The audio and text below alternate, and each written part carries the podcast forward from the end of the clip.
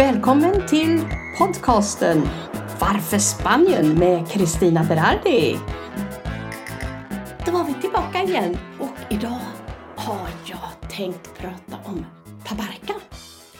Det är en ö, en väldigt liten ö som ligger utanför Santa Pola och Torrevieja kan man säga, rakt ut i havet. Och den här ön har en väldigt spännande historia. Fram till ungefär 1700-talet då var det känt som ett riktigt sånt här piratnäste. Och de kallade sig för berberiska pirater. Och då gjorde de lite såna här räder från Tabarkaön, räder in mot landet i Spanien. Ryktet om piraterna var betydligt värre än det de gjorde, förtäljer historien. Vid den här tiden då hette ön São Paulo och det är efter aposteln Paulus eftersom man trodde att han avreste härifrån.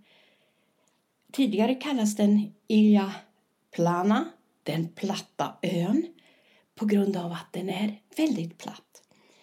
Eh, på 1770-talet fick eh, ön ett nytt namn, Nova Tabarka. Och det berodde på att det kom flyktingar dit, italienska människor. Men de kom inte från Italien. De kom faktiskt från Tunisien. Och utanför den tunisiska staden Tabarka så finns det faktiskt en liten ö som också kallades Tabarka från 1500-talet. Och den ön tillhörde Genua i dåtidens Italien. Tuniserna de hade tagit över den här ön 1741 och då var de italienska eller de genuanska invånarna, de var ju slavar där. Men 1768 då lyckades Carlos den tredje förhandla loss alla de här tarbarcaenerna eller genuinerna, de italienarna som var där. Och då, mellan den 14 oktober och 8 december, då flyttades några av dem först till Alicante och sedan vidare till Nya Tabarca. För där fanns det en nyinrättad spansk militärgarnison. Tanken med det här det var att rädda de här invånarna från slaveriet och även för att de skulle ha en bofast befolkning på ön och på så sätt kunna hålla undan de här piraterna för alltid.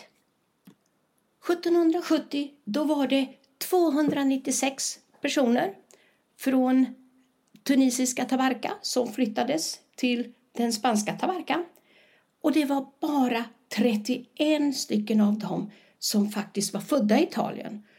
137 de var födda i Tunisien, på Tabarka där.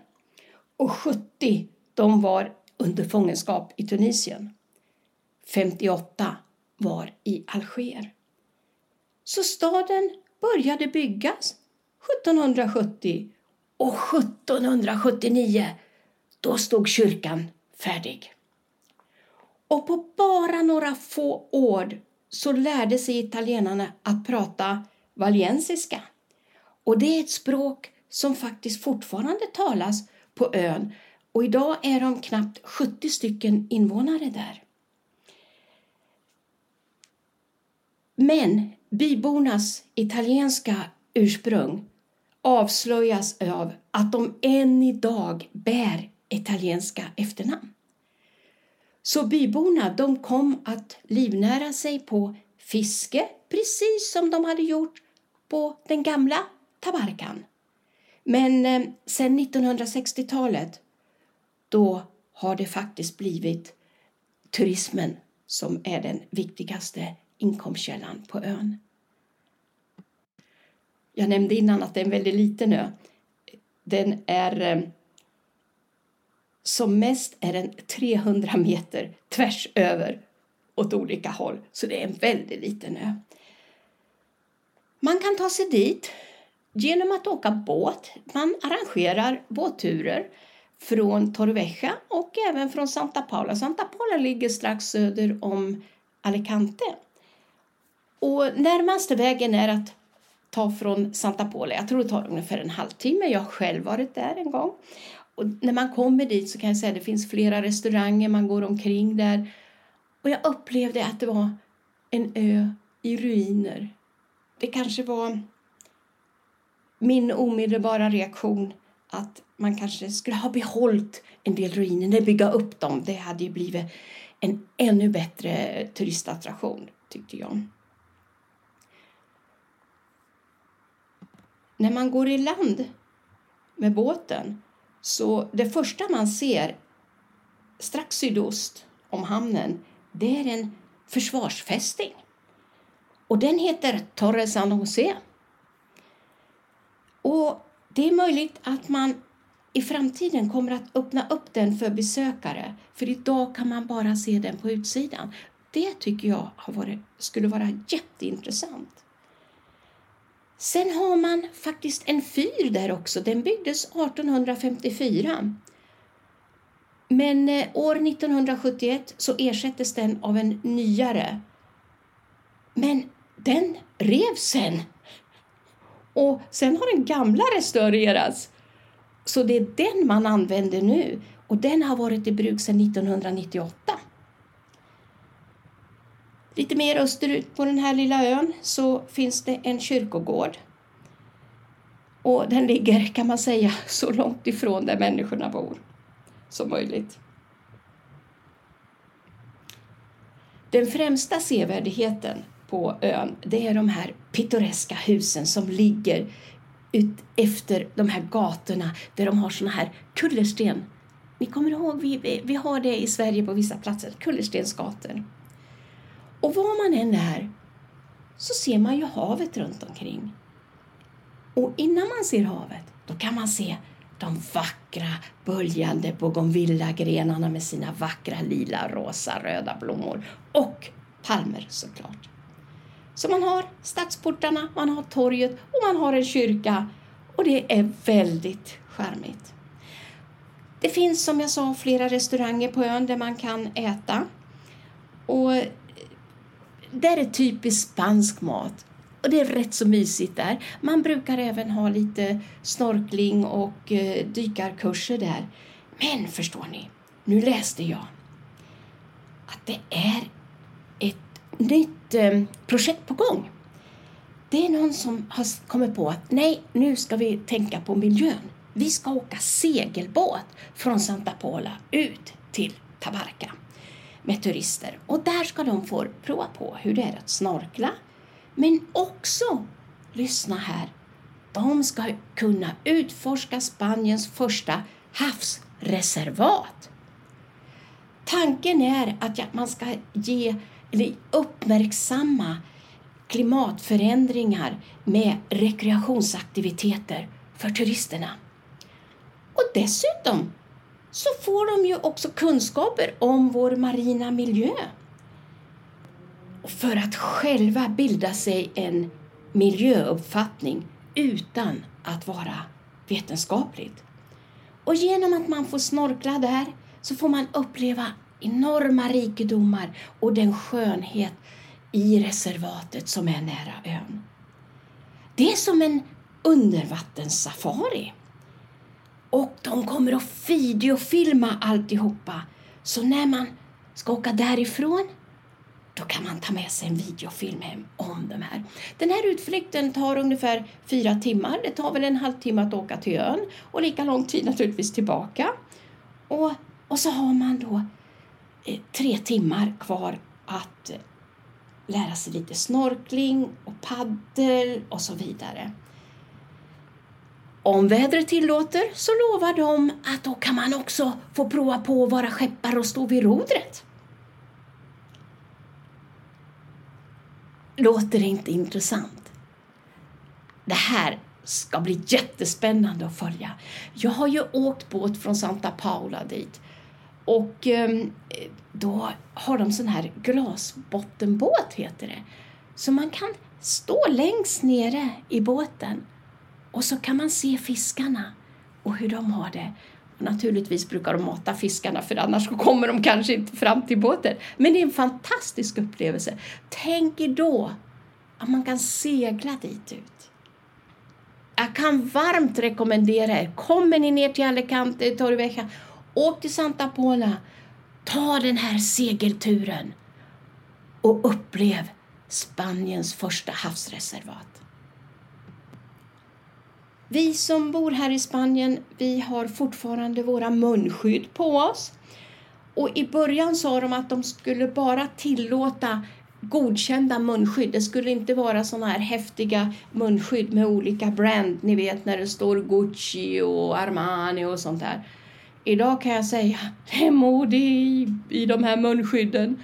Det är alla möjliga färger och former och brand och alltihopa så att man blir ju alldeles eh, förvirrad. Det går mode i munskydd, har ni hört? Det har blivit en ny industri faktiskt. Men sen läste jag om en sak. De har tagit fram en ny typ av munskydd. Munskyddet är grönt. Och om man har feber, om man har 37,5 grad, då slår den gröna färgen om till vitt. Finurligt, eller hur? tänkte jag. Men sen började jag fundera, hur funkar det egentligen? För de allra flesta dock är vita. Och om jag då har en grön och den blir vit, då ser den ju ut som alla andra.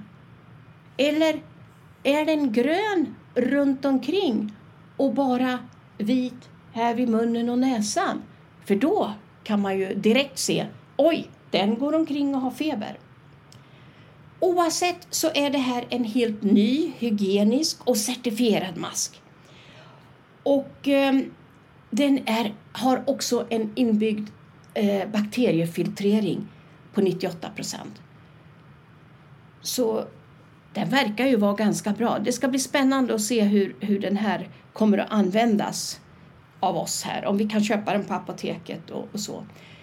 Intressant i alla fall att den ändrar färg vid temperaturen 37,5.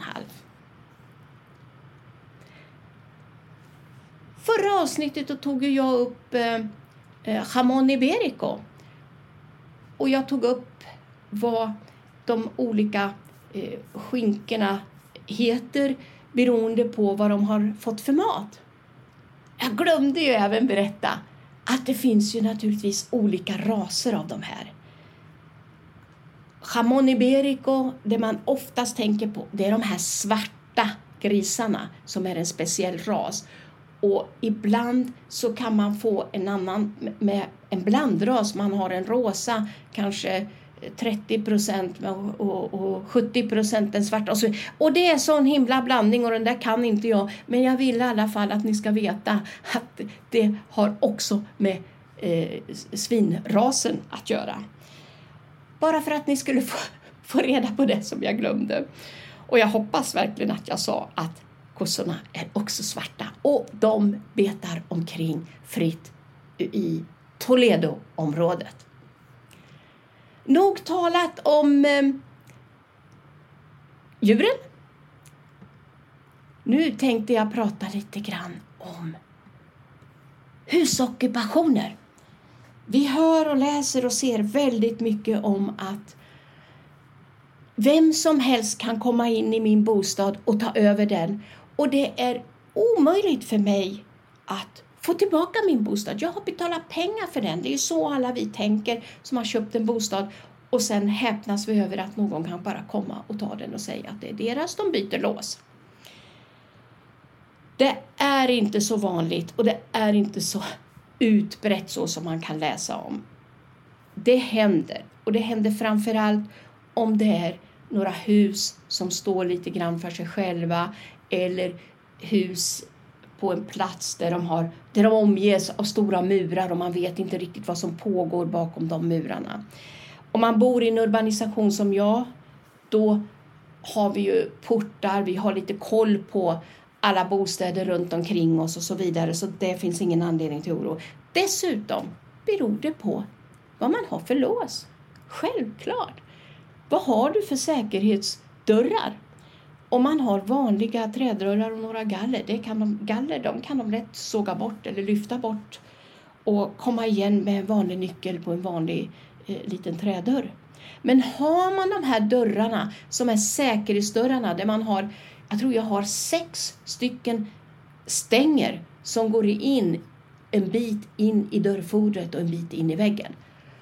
De dörrarna finns det inte en enda i hela Spanien som har lyckats komma in genom utan en nyckel.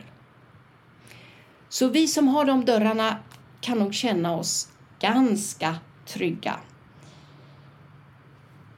När man läser om de här ockupanterna så säger de att det finns en lag att kommer det in någon i bostaden då har man 48 timmar på sig att ringa polisen som då ska kunna komma och avhysa dem. Hur ska man bevisa att de har varit där mindre än 48 timmar? Hur ska jag om jag bor på en annan plats än här i Spanien veta att det är någon där överhuvudtaget och hur länge de har varit där? Det sägs också att om man har en larmad bostad och man får ockupanter, då kommer polisen på en gång. Då går larmet till polisen och då blir man av med dem på en gång. Det är några stycken som har fått sina hus ockuperade och då säger de så här. Nej, du kan inte få tillbaka ditt hus eftersom du är ju inte resident här. Det här är ju din andra bostad. Och då kommer det att ta en lång tid med att reda ut det här i tingsrätten. Så om sex månader kommer vi att ta upp ditt ärende. Då hade jag blivit galen. Om jag kommer till min bostad och ser att den är ockuperad och jag får ingen hjälp förrän om sex månader och då kanske de bedömer att låt ockupanterna behålla bostaden för de har små barn. Då kastas de inte ut. Det här förstår ni har föranlett många demonstrationer, framför allt i eh, Barcelona. De är trött på det här. Det är många som ockuperar deras bostäder. Eller många, det händer. Och de kommer inte åt dem och det är en juridisk process och de har ingenstans att bo. Så det är ett stort och starkt motstånd bland många människor i flera städer för att stoppa det här. Och jag kan ju bara instämma. Detta är inte klokt. Även om det inte är vanligt förekommande så kan det hända. Nu äntligen kommer jag till en positiv nyhet. Positiv för mig som inte är rökare. Här i veckan så blev det rökförbud för första gången på en spansk strand och det är i Albir. Man har pratat väldigt mycket om det här i Torrevieja och vill se till att det är ett stopp. För många rökare de slänger fimpen och, och eh, krusar ner den lite grann i sanden och då kommer den ju upp och det är massor med fimpar. Och det är inget trevligt att sitta på stranden och, och njuta av solen och värmen och, och äta sin medhavda matsäck som är väldigt vanligt att man har här i Spanien. Och sen har man de här cigaretterna och cigarettröken som fladdrar förbi in i näsan och munnen på en. Så det här ser jag som oerhört positivt faktiskt och hoppas att fler stränder blir rökförbud på. Det var allt från podcasten Varför Spanien med Kristina Berardi. Jag tackar er som lyssnar på mig och vi hörs igen nästa vecka. Ha en skön helg!